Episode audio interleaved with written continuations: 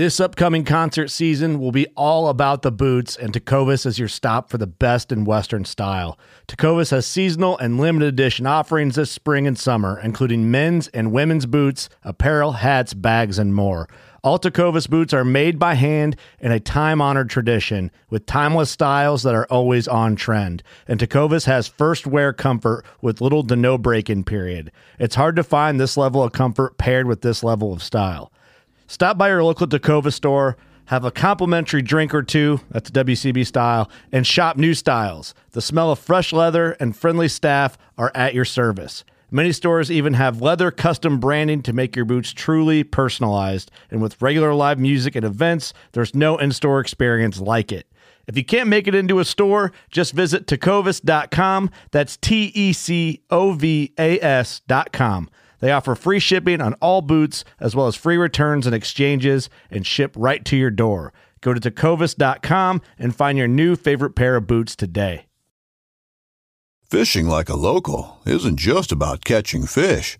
It's about connecting with the environment and the people who call it home. It's about hearing the stories and traditions that have been passed down for generations and sharing unforgettable moments with the people you meet along the way. Fishing like a local is having an experience that stays with you forever. And with Fishing Booker, you can experience it too, no matter where you are. Discover your next adventure on Fishing Booker.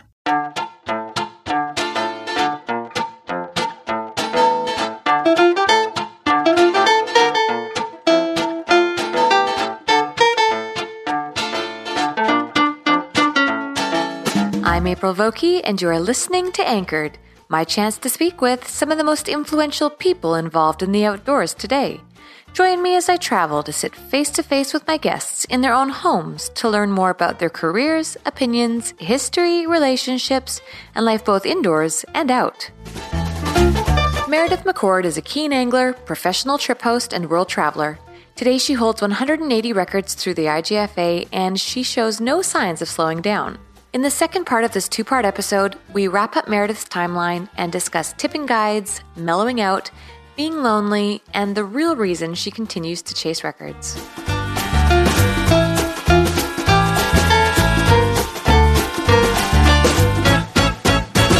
Good morning.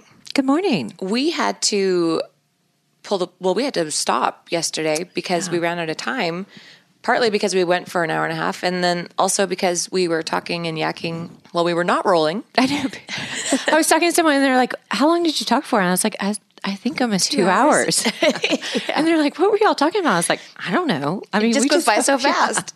And we had a lot to say. We do, and we have even more to say. But now, because I'm booked up today with podcasts, the only way to make this work was you had to come in early. So, did. So, pardon my voice. likewise, and um, let's roll with where we left off. Okay. This might be a little bit funky for people listening because we don't remember exactly where we left off. But you were telling me about teaching the guys in Bolivia How to swim. how to swim. Yeah. So how did that go? Did you end up teaching teaching them?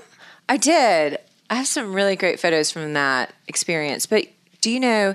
So I went in with this grand gesture of like, I'm an American. I'm going to change. You know, and and my missionary work has taught me. You should never. We should never think like that. We should never go in as Santa Claus, right? The Yeah. Western Santa Claus. Like I'm going to bless these people with my presence. history is showing now that, yeah, that works out. So I went in with this these grand ideas of what was going to happen, and I was very much humbled. And I had brought, like I said, i had spent a lot of time in the village a couple of months prior, and had sat with this young man who had lost his father. But I had also visited with a lot of the young women, and I had brought. Um, I have always like a neon orange. On my toes, and so I had brought my You toenail could flag polish. traffic with those. I could. And so the, I painted toenails. And there's something very intimate, you know, about touching people's feet. So I just like, I would sit with the girls and we would paint. I would paint toes and they were just so mesmerized. And so when I came back, I brought a lot of nail polish because I, I had done that in the village um, in June. And so when I went back in October, hosting my two friends out of Florida, I brought nail polish. I brought a lot of hair ribbons, ponytail holders. They have beautiful hair. And I brought sparkly little barrettes and braided hair. I, I've, you know, out of college, for extra money. I was a makeup artist for years, and the face is a palette. And there, again, there's something intimate about putting makeup on people or doing someone's hair or painting someone's toes. Physical touch goes a long way, Mm-hmm. and um, a lot of people don't touch today. You know, it's it's well, and it can get like, is it weird? Is is Yeah, it? am I okay? Is this, yeah, okay? Exactly. Like I, I was giving um, a, a guy a compliment last night, and he just has really kind eyes. Matt Smythe, who yeah, He's on with- later today. Okay, well, and he just has super kind eyes, and I was like, I don't want you to take this the wrong way. Please don't take this. I'm not hitting on you. I just I want to tell you, you have really kind eyes, and I just I just want to tell you. And today, you know, compliments we've got to be so careful, and anyway, in physical touch we have to be careful so it's not misinterpreted. But anyway, so I brought in hair ribbons, and another thing that no one thinks about. They bring coloring books and candy for kids, but the biggest thing that I brought was children's underwear, something so basic, Yeah, but so necessary. so necessary. So I brought tons of underwear. I know that sounds weird. Again, can be misinterpreted. No, it definitely coming. It that one, it is nice coming from a woman Yeah, to bring in, you know, kids underwear. Yeah. yeah, So I did that, and anyway, painted toes, and did hair and braided hair, and um, but I could not get them in the water.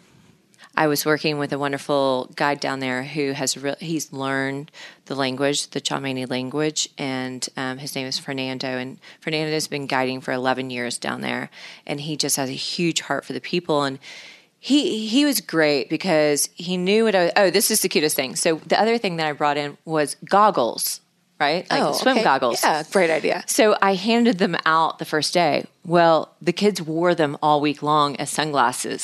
it was the cutest thing. Like I'd be walking around, like we would be going down to go fish. I'd fish in the morning and go over to the village in the afternoon, and everyone's in their goggles. And I'm like, I, I think they think they're sunglasses. Yeah, they they would. And I was like, no, no, no, they're meant for the water. You know, I was trying to explain to him, and they they they didn't care. They just wore they, they wore their goggles all week. Yeah.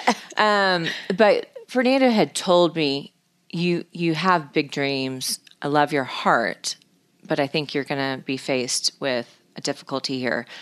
They have a big fear of the water. Yeah. It's taken a lot of their people, and um, they're probably not going to want to do it. So it took me three days before I convinced any of them to come join me in the water.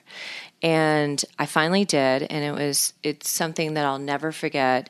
I recruited probably about 15 kids Wow. to come in the water. None of the adults would get in it, but the whole village stood and lined up on the bank overlooking. So I got in the water with these kids with floaties and they all had on their goggles, the bright colored goggles. It was just really cute. And I talked about starfishing. You you have Yeah. a daughter. So you No, know it's important to, to it's- know how to stay afloat. yeah, exactly. And so that's one of the the things that they're teaching young kids these days is they throw them in. It's and they ask parents not to be there because it's very scary, but they throw them in to the water, and it instinctually has them try to float. And it's it's amazing technique, but it's scary, and so parents aren't supposed to watch. Right. But it's called starfishing, and what it is is you go on your back and you put your arms out and your feet are spread out, and so if you fall overboard, you're supposed to starfish. Yeah. So I'm I'm down in the water with all these kids. I have about a hundred villagers watching me up on the shore. I think they thought I was crazy. I did have on a wetsuit because there's a lot of things there. Right. Get you, yeah. which made me even look more like an alien because I had on this wetsuit, and um, and I taught these kids how to starfish, and it was really really sweet. But it took me three days in order to do it.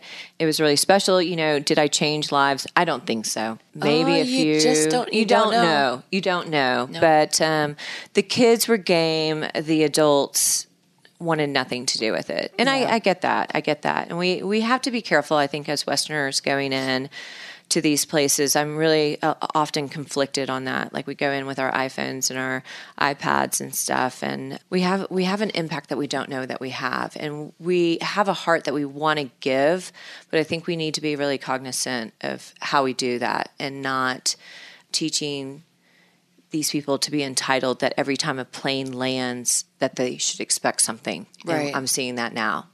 Oh, yeah, that's a good point. Yeah.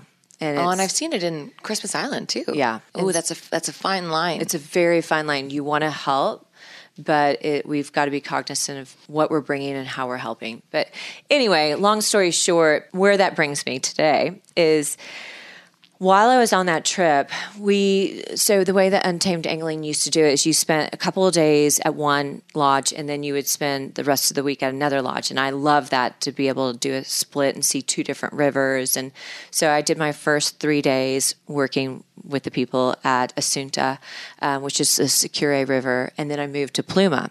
When I arrived at the Pluma River, there was a photographer there, Matt Jones, and I don't know if you Yeah. are aware of Matt. He's a great guy.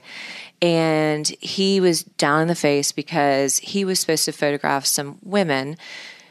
I'm not going to get into the politics of it all. It's a funny world that we live in. And but he the the women had been booked by a, a certain outfitter, and Matt is kind of associated with Tailwaters Travel. He's a freelance photographer, but he also works part time for Tailwaters. And the the owners of this other outfitter got wind that they had hired Matt to be their photographer and wanted nothing to do with it. So these wonderful women, which w- it was great because one of them's son and I went to Vanderbilt together, which was oh. really fun. It was small world. And so we hit it off right away, but they were really bummed too because they had hired this guy to go take photographs and he was told no. And it was just really, anyways, it was to my benefit because Matt was sitting there then with a camera. with a camera and, And no one to photograph. Right. And I was there with two good looking guys out of Florida who I know. And they were my clients for my first kind of hosted trip where I got a you know, a free trip because I brought them. So Matt was there and he's like, Do you, I, I don't know you, but do you mind? Could I tag along? Because you're a threesome. Could I be your fourth? And Let's, we'll change that wording. Oh yeah, yeah. God darn it, I do that all the time. That's all you right. know, I softball, um, but he's like, I'll tag, I'll tag along. Can I Part take the group, photos? yeah. yeah. And so he and I got to know each other, and he's like, God. Wow, you've really traveled. Like, you know what you're doing. Like, this is great. You should meet David because David's on his third child. He can't travel as much as he used to. He's looking for someone to come and host trips for him. Would you be interested? I'm like, heck yeah. Yeah, I would. Yeah. So that's how I got tied in with Tailwaters. And that's when I started hosting trips. I mean, I had done that one like we talked about for 11, uh-huh. and they had asked me to host trips for them. But, you know, they're very, 11 is a, a very high end. And, you know, I was young and I didn't ha- quite have that clientele. I had my dad's friends, but that, that was the So end of my, pot. yeah, Yeah. a small pot. And I didn't feel like I could really do them justice. But Tailwaters was hosting all sorts of trips from, you know, two grand to, I mean, the high end for Seychelles. Mm-hmm. And he knew that I knew it. So, because I had gone and traveled with my dad. So it was an easy fit. And that's how I got into hosting travel. And you're still doing that with those guys today? You know, I am. And I do a few trips for them a year. I just got back from Bolivia and Brazil um, hosting for Tailwaters, but I do my own as well. Like, Okay, so you I- can still do I'm your a own stuff. freelance. Yeah, Yeah. absolutely. I'll, I mean, I'll be honest, and they'll agree with me. David's great, but um, he couldn't keep up with how much I wanted to fish and, and travel. Well, how, how many hosted trips do you do a year? you know, about nine. Okay, a seven to lot of work. It's a lot. It's a lot of work. People hear me on the show. I mean, I'm obviously not a huge fan of hosted trips. So I respect people who enjoy it and do it well because it is hard work. There's a lot of there's a lot of correspondence. You have to be on all the time, Mm-hmm. which isn't easy for everybody. Um, you have to be organized. You have to be willing to put yourself second, Yeah. which is also hard. That's hard for me, and I won't lie. Mm-hmm. And but I I make it clear up front that I I am an angler. I'm not a guide. Yeah, And so that helps a little bit. but then you you know you do a lot of events in the evening. I do. Right? With So- my women. Yeah, Yes. yeah. So that takes planning and and It time and- does. It does. And it, you are, you're right. You're on from 6 a.m. until you close your eyes. And, you know, Answering I, questions. I try to be first up and last last to bed. Yeah. And that's that's hard. Yeah, yeah. It is. It's hard. And I, I really, really love my sleep. nine hosted trips, but I mean, you do a lot of fishing just for yourself. I do. I How do. m- I think it's really important to balance so that, like you say, you can put yourself second. And, you know, it's so interesting because I, there's a lot of guys out there that are like, yeah, I just, you know, I'm, I'm, I'm fulfilled. Like, I don't need to catch every fish out there.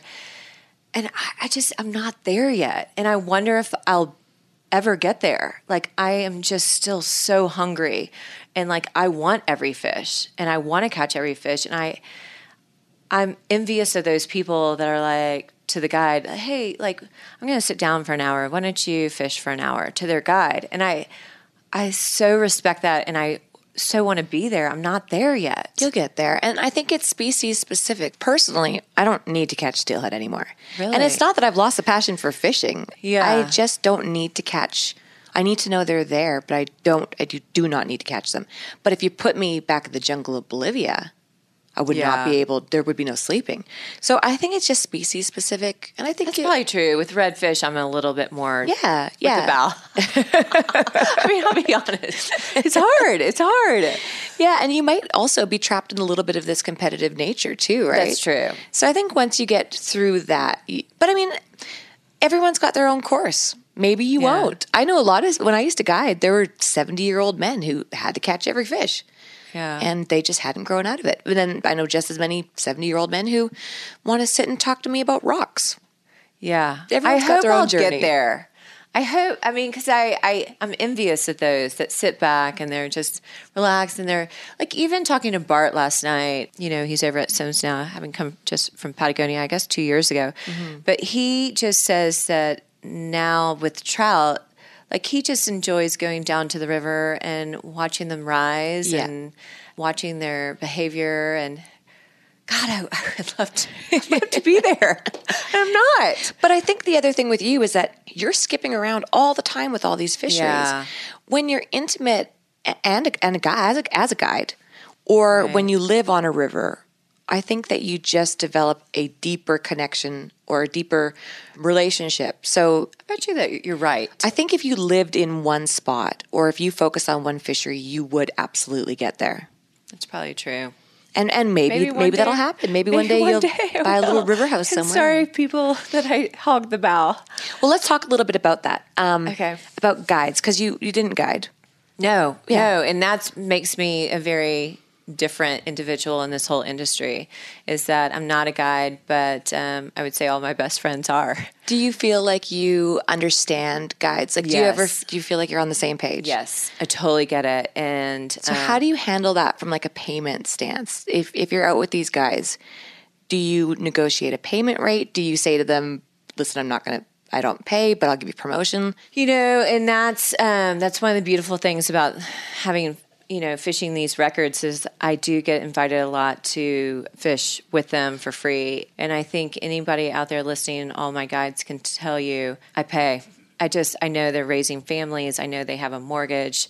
Even all these hosted trips that I get comped, tipping is really important this is their livelihood and i think a lot of people think that they have it made and they're making a lot of money Oh, and it- no. it's not No, no, no. and i th- so i think it's really important if anybody starts hosting trips you need to tip and you need to tip not on you need to tip full like as if you were pay, Yeah, paying what full what price is the proper tip? Because I just I remember a being a guide question. and I'd have like high end anglers or you know Mm-hmm. high profile anglers and they'd want to give me me their they'd want me to give them my time, and it was like, listen, I like I really like you and your message, but I also need to eat. right And this is you a gotta pay your mortgage and you got to put food on the table Yeah, and I, if I give you five days, that's five days I could get paid a full rate Right. from someone. That's right. Um, but they, you know, a lot of these people do tip really well. But one of my biggest questions on the show is, what should I tip my guide? So I, I don't really know because a lot of my guide relationships are trades. What do you? right. What, okay, you're, so you're the perfect here- person to ask. Yeah. So here, here's what I'm going to say. On a hosted trip or on any trip for a week long, you, you should be paying 10 to 15 percent of so the if trip package. Price. Yeah. So if you are, if it's a seven thousand dollar trip, seven hundred dollars to nine hundred dollars, I think is appropriate. I okay. So I do something a little different. It was really cute because I just have one of the guides from Bolivia snap a picture. I write a personal note as much as I can. I don't always have the time, but I write a little handwritten note telling them something special that I remembered about our week together. And I personally give my guide a tip. I, I do the pool, but I also want to look them in the eye and say, Thank you very much. You worked hard for me this week, and I appreciate you. And here you go. And they're like, No, no, I don't need it. They always are very Yeah. kind, but I'm like, But you do, and I want to. And just so people know, when we say no, no, no, we really are saying yes, yes, yes. Like Yeah. we really want it, but we feel so uncomfortable in person. Right, I cannot tell you how many times I, I wanted to hug them, but I'd be like, oh, no, I can't. But I really wanted to hug them and be like, thank you Yes, so much. I, I need it. Yeah, Yeah. you need it. And so, so as like okay, so I fish the Keys a lot. Um, I love tarpon. So tarpon and redfish are kind of my Achilles, you know, heel. Where I fish from. If if anybody says, okay, what do you pay for? That's those are the two species that I, you know, I don't ask for free In Florida? in Florida. Because those guys will tell you to fuck off. They are so. I could. I could only imagine being like, "So will you fish me for free?" Yeah, yeah. You'd No, like, I never "Uh, asked. No woman. Um, and can you bring you me know lunch? They want me to bring them lunch. Oh, I know. Is that not crazy? Like that's the only place in the world. Like I have to feed my guy. Yeah. Like it's the craziest thing. But- like, do you want me to give you a foot massage while I'm here? yeah, yeah, exactly. What else do you need? Like, I love them, everywhere else. Yeah, they- you get they bring you lunch, but yeah, and the keys. Um, if you guys don't know that, that is really important. You need to ask your guide what they want for lunch. Yeah. and if you show up empty-handed, I'm going to tell you you're not going to get the full benefit of your day. And they will fire you. yeah, they will fire you. Yeah. and they they have enough demand on them, which they can't. I love them. I, I do, and I I'm very fortunate that I have um, two two individuals that uh, I've been fishing with for a long time. I mean, I fish with a whole variety of guys down there because I love learning um, from different people. But there's two in particular that I've just really gravitated to. Todd Brubaker is one. He's here at the show this week, and um, the other one is Camp Walker and Camp put me on my big redfish that I caught last year. And so, you know, I, I work to where they'll give me a discount. If I refer enough people, they'll be like, hey, I'll give you a day off or something like that. And it, it's hard and it's, you know, but I'll, I mean, I, but I'll still tip. Even if they do give me a free day, if I book five days, they'll give me one for free or something like that. I still, you always, and when you ask me, what do you tip? Um, I think the right for salt water, Well, I do it. I do it for fresh and salt, even though um, fresh is less expensive to fish. Um, I do about a hundred dollars, but I, I'm going to Which is a you, generous tip. I'm going to say that I think that that's even going higher. I, I really think with inflation and it, you know living expenses, I I, I I'm going to say that I think we need to be tipping about 120 these days. Um, American. So you're talking to a Canadian. So tack on thirty Yeah, percent. I do. That is that is a very generous tip. I guess a lot of it is so. But dependent. that's for yes for a good guide. I, you know i want to i want to stop and uh, pause on that for a minute because you know because of my travels and because of what i do i have such respect for guides. But i i want to encourage those that are listening that are guides out there it's more than just fishing. It's not just about putting your clients on the fish you've got to be able to interact. You've got to be able to ask questions. I want to really encourage people to give them the whole experience because you can't guarantee that the fish are going to be there. Maybe your river gets blown out. Maybe it's a windy day and you're not going to catch fish. So, if they're going to be walking away having dropped $700 or whatever the daily rate is for the fishery, it's about the experience. So learn your birds and you know, if you're in Cuba, be able to tell me a little bit about where I'm fishing and give me the greater experience. Or if it's a bad weather day, work with me on my cast. Like, let me come away having learned something, even if I didn't catch one fish.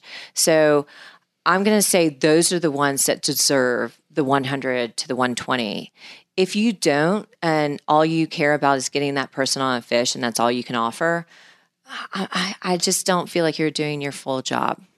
No, I, I- mean I it's kind of rude, but Not at all. I wrote a whole series on this. So you want to be a guide, yeah, and that's a big part of it. it's a huge part of it. I want someone to make me laugh. yes, Learn your jokes and bring them to the table. learn your jokes, but also be able to laugh on bad casts. Yeah. and not sulk. I mean, I I had a guy Oh, the once sulking. Oh, Oh. gosh, and I would mess up, and they would literally sit down on the pulling platform, and they're like, "I'm not going to pull you anymore."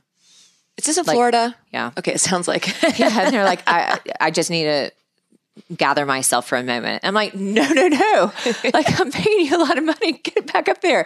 Forgive me for my bad cast. Like, we all have bad days. Like, I'm going to put you up on the bow. I guarantee you, you're not going to make every fish eat. Like, there's going to be t- times and places that it's just not going to happen. You're going to hit them on the head. We all do it. But yeah, no, I, yeah. And I'm not going to speak badly about Florida guys, but there there are some out there. Stop pouting.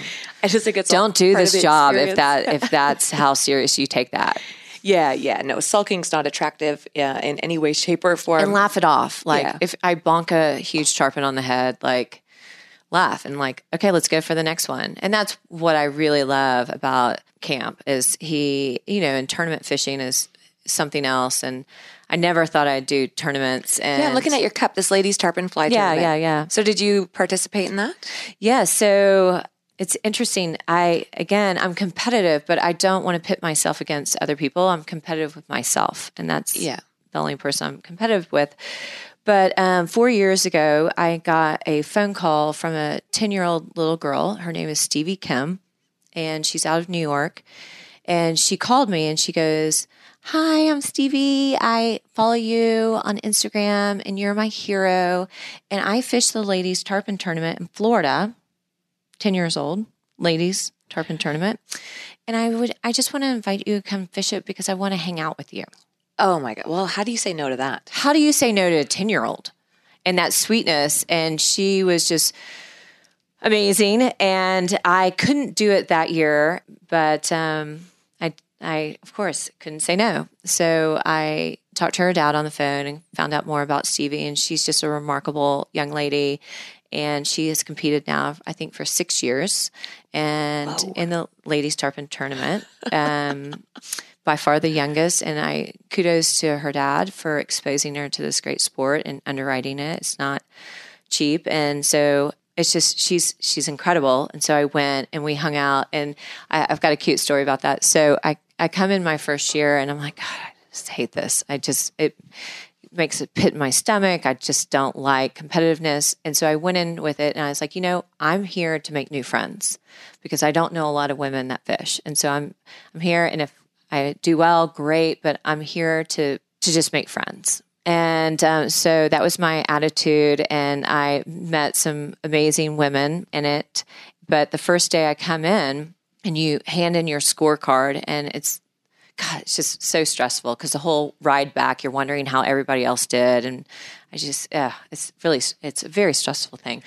and um, and I handed my scorecard, and I had a terrible first day. And Stevie comes up to me as a child would do, and she's like, "How'd you do? How'd you do? I know you did really well. I did." And, Oh. and she grabbed my, she grabbed my thing out of my hand, and she goes, zero, nothing, donut.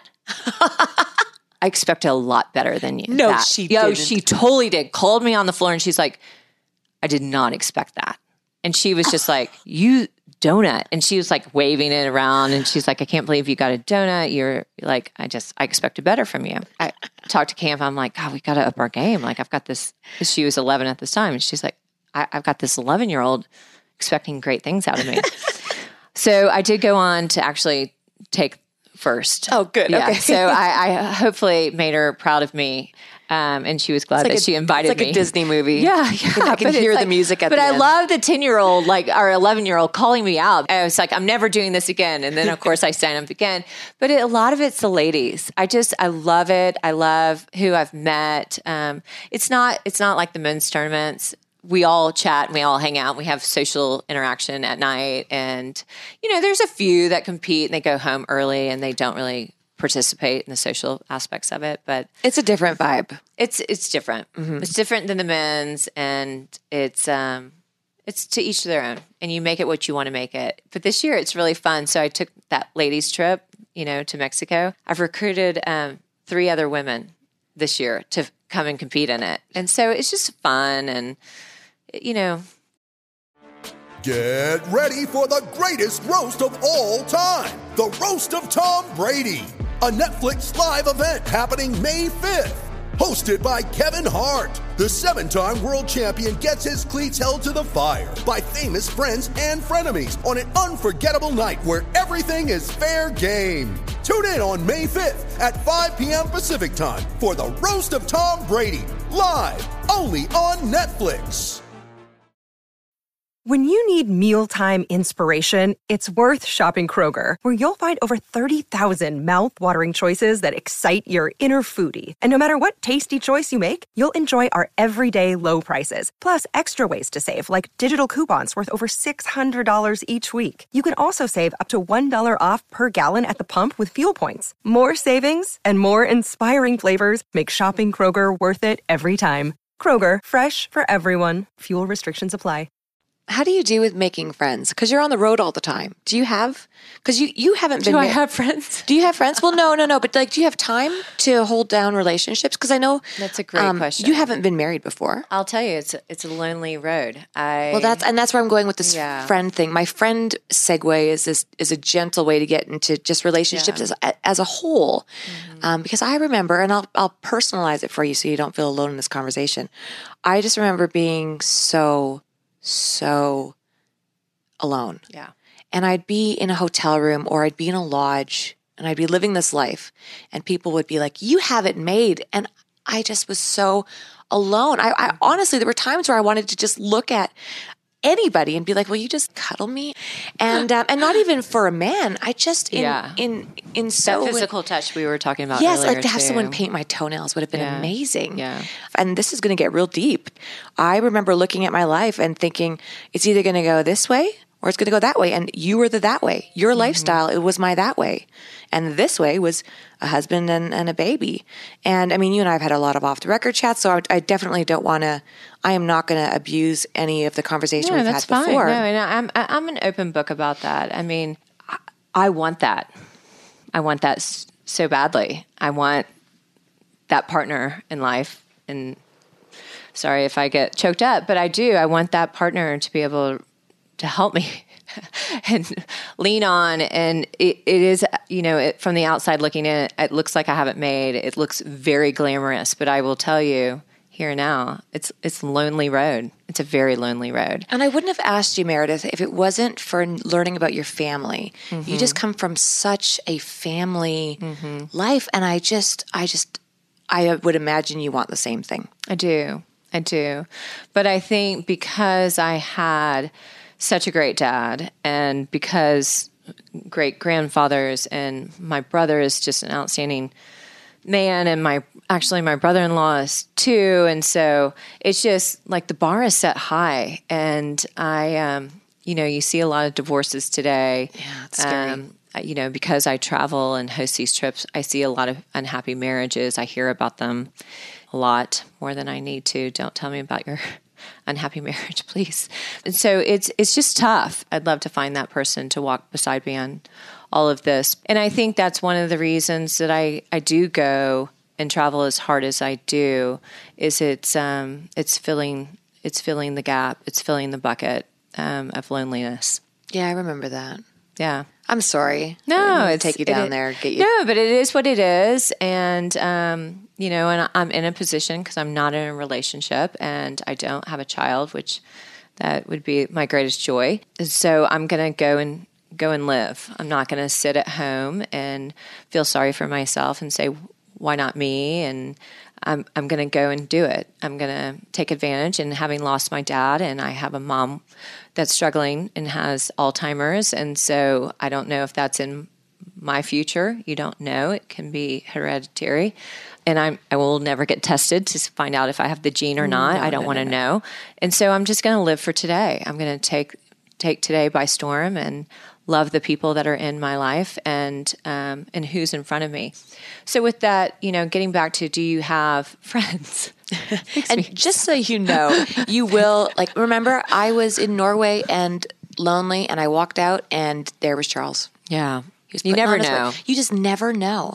And it does happen. I mean, I believe in everything happening for a reason. You can say what you will about that, but when it's right, Yeah. when it's right, it'll happen.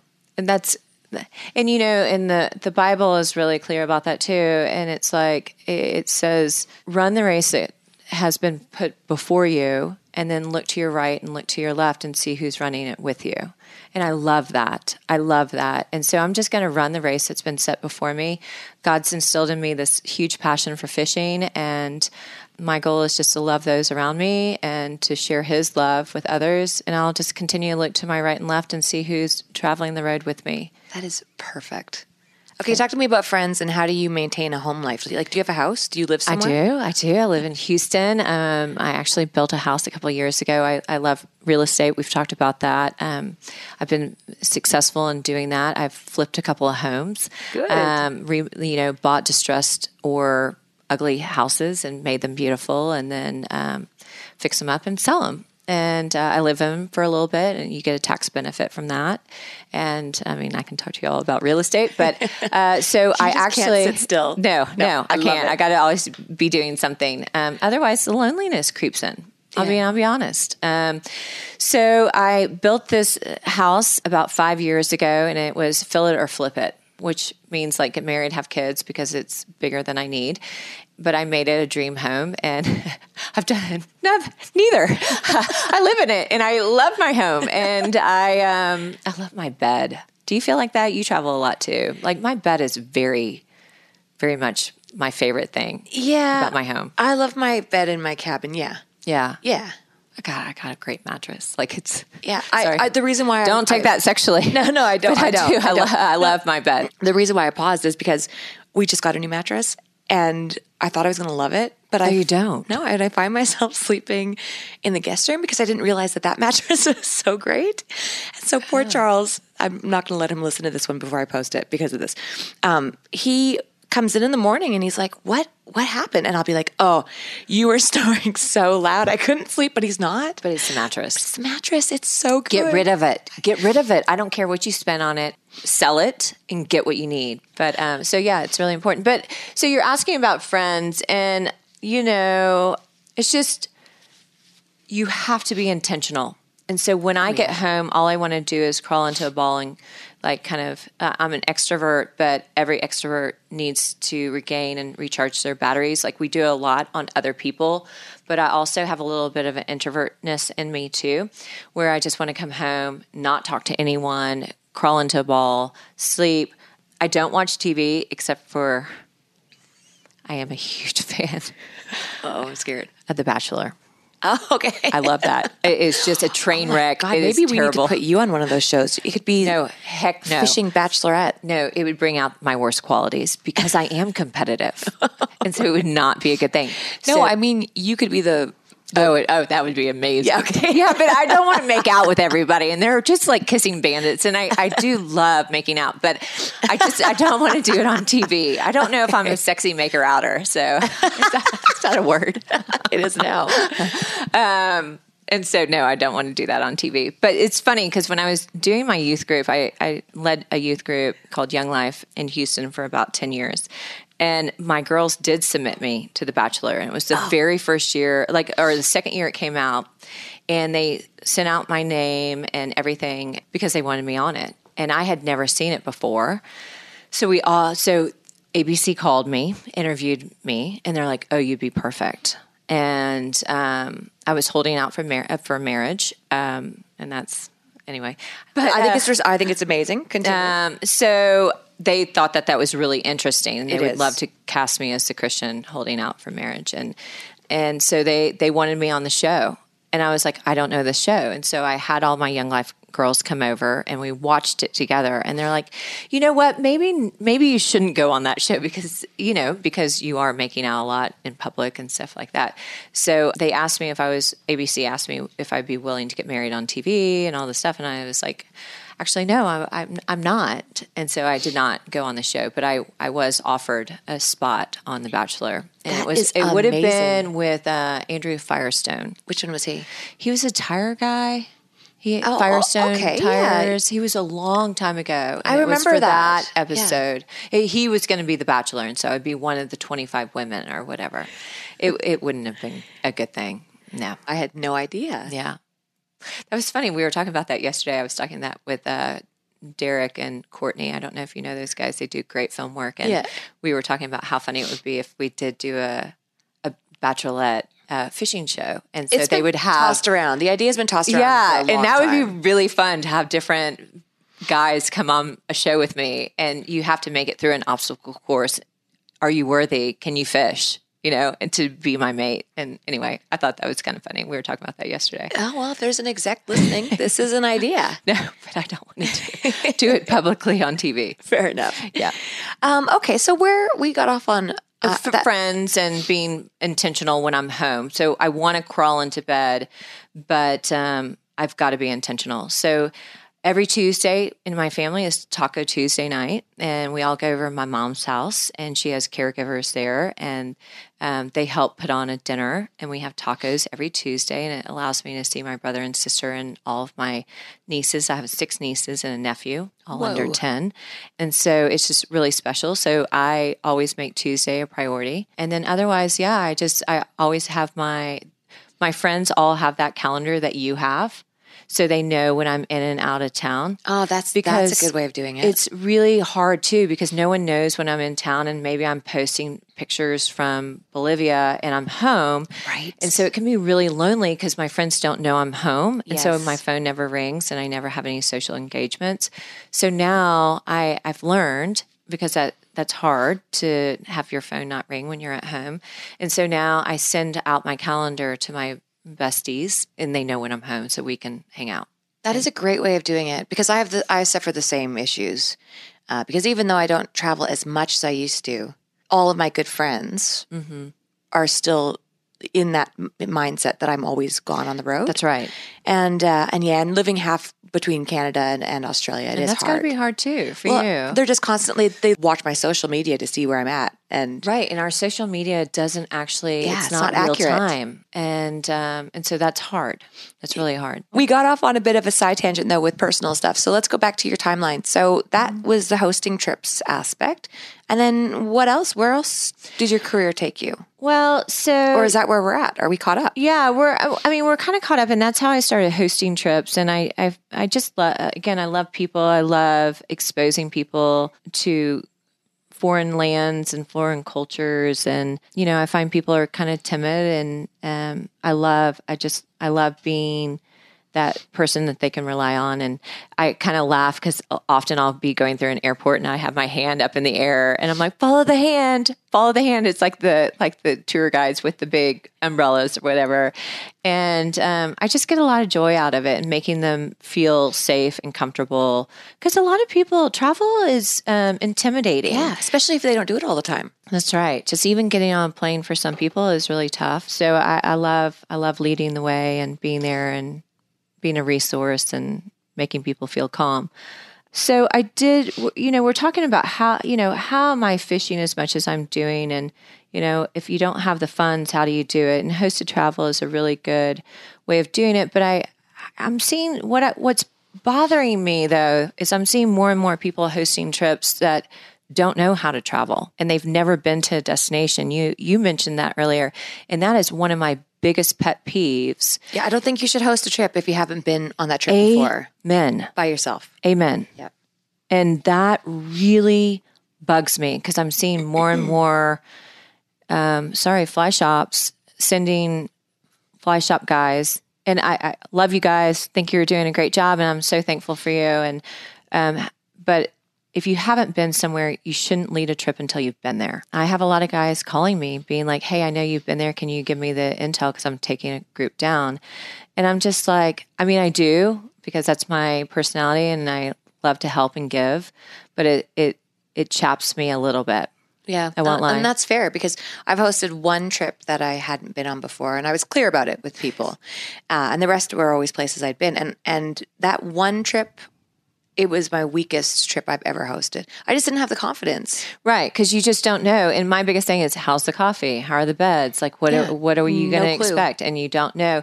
And I do do that. Like, for example, I'm going to Tanzania on Wednesday, but I call it an exploratory trip, and I'm taking only two clients.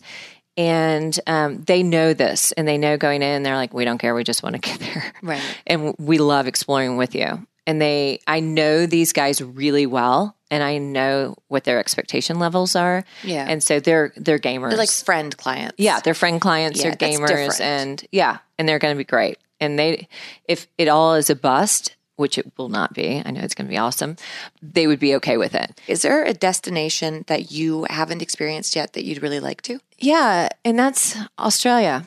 I mean, it's, Oh. it's your home turf. It's been on my bucket list for a really long time. As you know, I dated an Australian for a while, and he and I fished New Zealand together, which was just remarkable. And I love New Zealand. But it's funny, in all in all the time that we dated, we never actually fished his home country. But I know all about it. He was a guide there, and so I really have um, a deep desire to do that. And I'm going going to do that in July with Josh Hutchins. Yes. Hutchins. You'll Sorry. be there in July? I'll be there. Oh, that's my North American time. Damn I it. know, I know. But I'll be back. Depending And on the- depending on the dog. 2021. Yeah. I'm planning on being there for several months. So Okay. Oh, yeah. Oh, this is So, exciting. yeah. Well, we can do a follow up. that'd be really good. Okay. Is there anything that you would like to add or to ask me? Yeah, one of the things I would love to, you know, get back on is the the records because a lot of people out there I you know, I would say not not my followers, but um and the people that travel with me think it's great, but I would say industry wide, I think that there's a lot of myths around what happens and we've talked about I think we've talked about fight time. Did we talk about that? No, but I spoke about it with Jason Okay. from the IGFA. Well, pe- and I just- listening, they can find that episode. It wasn't that long ago. I want to tell you out of 180 records, my average fight time, what would you guess that it, it is? Oh, it's so species specific, but I'd say s- five minutes. okay. Yeah. It's um it's three minutes, three and a half minutes is my average fight time, no matter, you know, light tippet or whatever. It is species specific, but um people say you're probably putting a lot of stress on that fish. I I I will tell you right now, I can land a fish faster on light tippet than most anglers can land a fish. And it's it's learning how to play a fish and learning how hard you can pull and you would be so surprised how hard you can pull on light tippet. Oh, I, I landed a marlin on IGFA tippet and I did not change the way I fought it at all. Yeah. I went- you just went got for it. and yeah, you got to anticipate those movements. As long as you're anticipating the run, the head shakes, the jumps, you, need to pull. And you know, for like that ladies tarpon tournament, a lot of people don't know this, but we're fishing 16. That's regulation. So I just, you know, I want to put that out there about record chasing and then that you don't have to kill the fish. I, you don't have to hang them on a scale. You can net the net. But I think that people need to understand why I record fish. And it was, um, getting back to the story I told you about my dad and getting really kind of all puffed up over that first one. And I don't think we've talked about this, is when he was diagnosed with stage four kidney cancer in 2014, right after a Seychelles trip, which we just had an amazing trip. And it was really cool because it was right when I had started hosting trips. And Keith called me and said, Hey, we're going back to Astove in Cosmo after they had pulled it for many years because of pirate activity. And he's like, I, I would love for you to come and see it so that you can host trips in the future. And if you bring one person, I'll allow you to come for free, right? And so it was the first time ever that I got to call my dad and say, Hey, dad, I can get you a really good deal. It's in two weeks. Do you, I want to reverse it because he always took me places. Can I take you? Can I Oh my host God, I you? love this. To the Seychelles. And so he was like, let me call your mom. And um, because she's the boss. And so he, I, I was like, he would never go because it's like two weeks away. It's last minute. And he hung up the phone. And five minutes later, he called back and he's like, Your mom said I can go. And so we went. And it was a trip of a lifetime. I mean, it's my favorite place. If you ask me where I, if I could spend one, one more week fishing, it would be Cosmoledo. I love it. And um, we had just an incredible, we caught so many GTs. We doubled up on like nine GTs that week. like it was just silliness. And he got home and he was really proud of himself because he had lost weight. We never lose weight on trips, right? No. But we didn't know it at the time, but he had cancer. And so uh, he got diagnosed with stage four cancer. And as he was undergoing radiation chemo, he said, I, I want you to keep fishing for me. I can't, I can't be with you right now. And so It's okay. I did. And I just, he's like, go get those records. And somewhere along the way, while he was sick, I said, he loved a person with a mission. Sorry. It's okay. And so I said, for you, Dad, I'm going to get you 100 world records. And I was like at 30 at that time. And I had gotten them all locally, like in the Trinity River. Captain Kirk Kirkland, you're awesome. and, um, you know, and I just said, I'm going to get you 100 world records. Well, he, he passed at 78 world records. But I caught my 100th world record, Father's Day, the following year on the pond that he taught me how to fish. And I caught a stupid little bass, but thank you for IGFA for breaking out freshwater fish. And it was a vacant record. And so I, you could catch a little fish and it still was a record. It's stupid. Lefty called me out on that. That's a whole nother story. Lefty hated my stupid records. He liked the good ones. And, um, and I caught this little bass and it was my 100th world record on Father's Day on a, on a pond that he had brought me up on at our farm. And that was it. And so every time I catch a record, I hear my dad say, "Atta girl," because that was what he always said to me. And he loved to watch me fish. He loved to see somebody with a mission. So I continue to do so. It's a silly game, and I'll play the game until I don't think it's fun anymore. But right now, I think it's really fun. Meredith, I love you. I do. I think you are you're so you are so refreshing. Well, thank you. Sorry, getting teary eyed, but you know, we all do. And people think, oh, you're just doing it for the glory and whatever. No, my dad's up there saying, add a girl, add a girl. add a girl," every time I pull one in. So Well, I'm going to wrap it up go. right there. Thank you for sharing all that. you're welcome. Thank you for asking, for being interested to hearing my my story. It's an exceptional story. And you're my friend. So You I'll are be- my friend, and I'll work on my friend. language. so you don't have to blush all the well, time. yeah, but you have to, please don't don't do it on my behalf because I actually I think it's good for me every now and then to let it fly. Oh no, I'll rough you up a bit. Yeah, no, don't you good. worry. We'll we'll be we could be a good I match, you and it I. is the yin and the yang. yeah, I think we you'd be need good that. for me too. Actually. So Well, look, I'm going to stop rolling, and um, thank you. And we'll do another round when you're in Australia. that sounds great. Okay, thank you. I am a really good cook, and I can make a really damn good egg, fried egg, Noted. unbroken, unbroken yolk. So I like mine hard. We're going to work on how you say things. I oh, think. I know. I right. softball all the time.